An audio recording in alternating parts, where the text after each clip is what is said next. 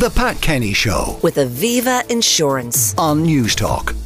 there in the lovely studio I on am, your own. But it- room, it- yeah. yeah, loads of space. But uh, again, we're socially distancing, you know, We are. just because just because of choice this Yeah. time, uh, as opposed to necessity.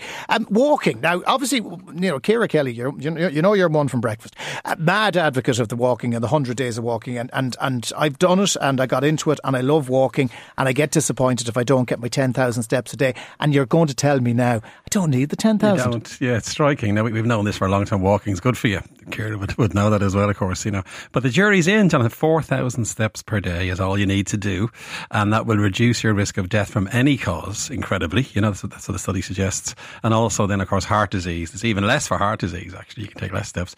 Um, so, hundred thirty-seven steps a day will decrease your risk of heart disease. So that's the number you have to aim for, I guess, is the idea. But it's a very robust study looking at lots of different numbers of people and numbers of studies combined. Really, you know. Yeah, I mean, the obvious thing is that the more you walk, the better it is. But there is a kind of a there. There is a limit you should set. It isn't the ten thousand because I think that was arbitrarily set by someone who made smartwatches. It was, yeah. Now the thing is, if you're if you're over sixty, however, you need to walk a bit more, and that would be six thousand to ten thousand steps. They're saying, and younger people need to walk a bit more. So if you're between the age of twenty and sixty, the number's four thousand. So it depends on the age, I guess. But overall, if you get to four thousand a day, you're doing a good job, basically. Now some people walk a lot more. Um, for every extra thousand steps you take, there's a fifteen percent further reduction in risk from death. Now that makes me wonder if you keep walking when you never die. Was from that's a bit statistical, you know. But certainly a few more steps will help. An extra 500 steps a day, a 7% decreased risk added on from heart disease. So more, more is good, but there's a limit. Some people walk uh, nine miles a day. They were looked at as well. And it starts to plateau. You know, eventually the benefits from all this walking, it's still beneficial, of course, but it starts to plateau.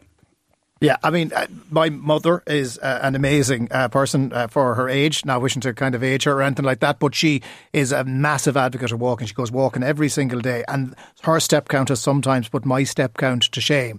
Um, so you know, it, it, age isn't a barrier. Walking is the easiest thing you can do. But then, if you really want to push the boat out, uh, if you get to ten, you could maybe keep going to twelve to feel, if you feel happy with that, yeah, you got, don't, Yeah, don't, I- don't strain I- yourself is the key thing. Don't strain obviously. yourself, but if you can do it, uh, there are more benefits again. Yeah, there are exactly yes, and that's what this study shows. I mean, what was amazing was there was 17 separate studies combined, right? And there were 226,889 people were in this massive study. So that means the numbers are robust. So the numbers I'm given this morning are scientifically correct, given the total number of people that were studied. You know, and yet again, scientifically proving that going out for a good walk is really good. One thing that struck me, Tommy, even a 10 minute walk brings benefits. Any extent of walking will bring some benefits. You know, so even if you can't quite get to the 4,000, any kind of stroll is is good for you. Is the other thing they were concluding.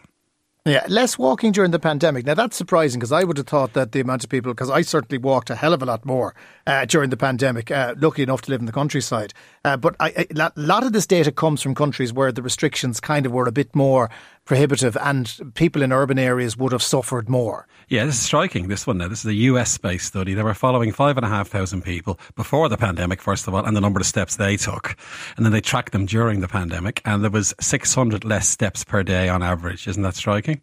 Now, of course, that's interesting, I think, because you know, we talk about this excess death rate because of the pandemic. And the excess death rate is ex- extra number of people dying who otherwise would have died. That'll be the virus, of course. But maybe a factor here is less, less exercise. That might feed into that excess death rate statistic. It's not as simple as the virus causing it. Other factors are causing it, you know. And that was a striking one. And they noticed it was mainly people un, un, under 60s weren't taking the number of steps that they had been, right? And they reckon it was work from home. Because obviously, if you, if you, if you have to okay. walk up to the, the dart or whatever, you know, that, that you get your steps in by walking, you know, to the to public transport, whatever it might be. So they reckon it was the under 60s were the ones who were taking less exercise.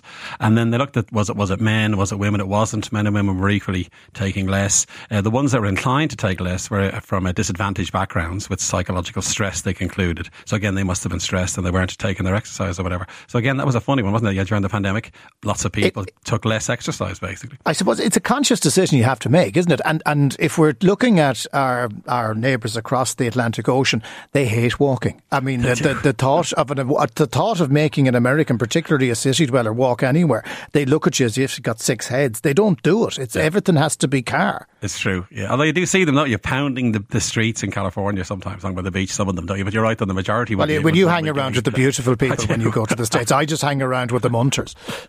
Exactly, yeah. But you never know. I think you're right that the Americans overall take less exercise anyway. Another conclusion from this study, by the way, is lifestyle can be as good as any pharmaceutical intervention, if you know what I mean. And as you may know, there's a big um, rage now around drugs to decrease weight, for instance. You know, and that, that's, as you know, Eli Lilly have a great drug at the moment for that called Wegovy. But your lifestyle, if you just take more exercise, it's obvious, isn't it? Uh, you, you'll get benefits from that anyway. Yeah, um, the one thing about this, Luke, is it's kind of obvious, isn't it? We are we, we are as humans, as as um, Homo sapiens, designed to walk. That is how we're primarily supposed to get from A to B. Technology has kind of lessened the impact on that, but we're always supposed to be walking. I mean, that that's what our genetics are are built for. We are our, our bodies evolved two hundred thousand years ago on the plains of Africa, and I bet they were walking a lot. You know, so you're right, exactly. Yeah, it's the natural thing to be doing is to be taking as many steps as possible, I guess, as opposed to jumping into your car or whatever. So you're right; it's, it's fairly obvious this would bring benefits. Um, finally, I just have to mention the the, the sea thing. Um, not wishing to ruin a lovely conversation about something other than COVID. Uh, Eris, you're not worried in the slightest, are you? No, no keep just keep an eye on things as ever. Let the scientists and doctors worry about that. Is my advice, because it's another variant. You know, there's no evidence it's causing more severe disease. That's the important re- metric at the moment. Yeah, absolutely. So if, if, if you get it, just take care of yourself and move on uh, is the best advice. Okay, Luke O'Neill, pleasure as always, uh, Professor of Biochemistry, Trinity College Dublin, and general all around scientific boffin. Well, the, the, the podcast, by the way, available. Very, very good. You don't mind me saying. Thank you very much. The Pat Kenny Show with Aviva Insurance on Newstalk.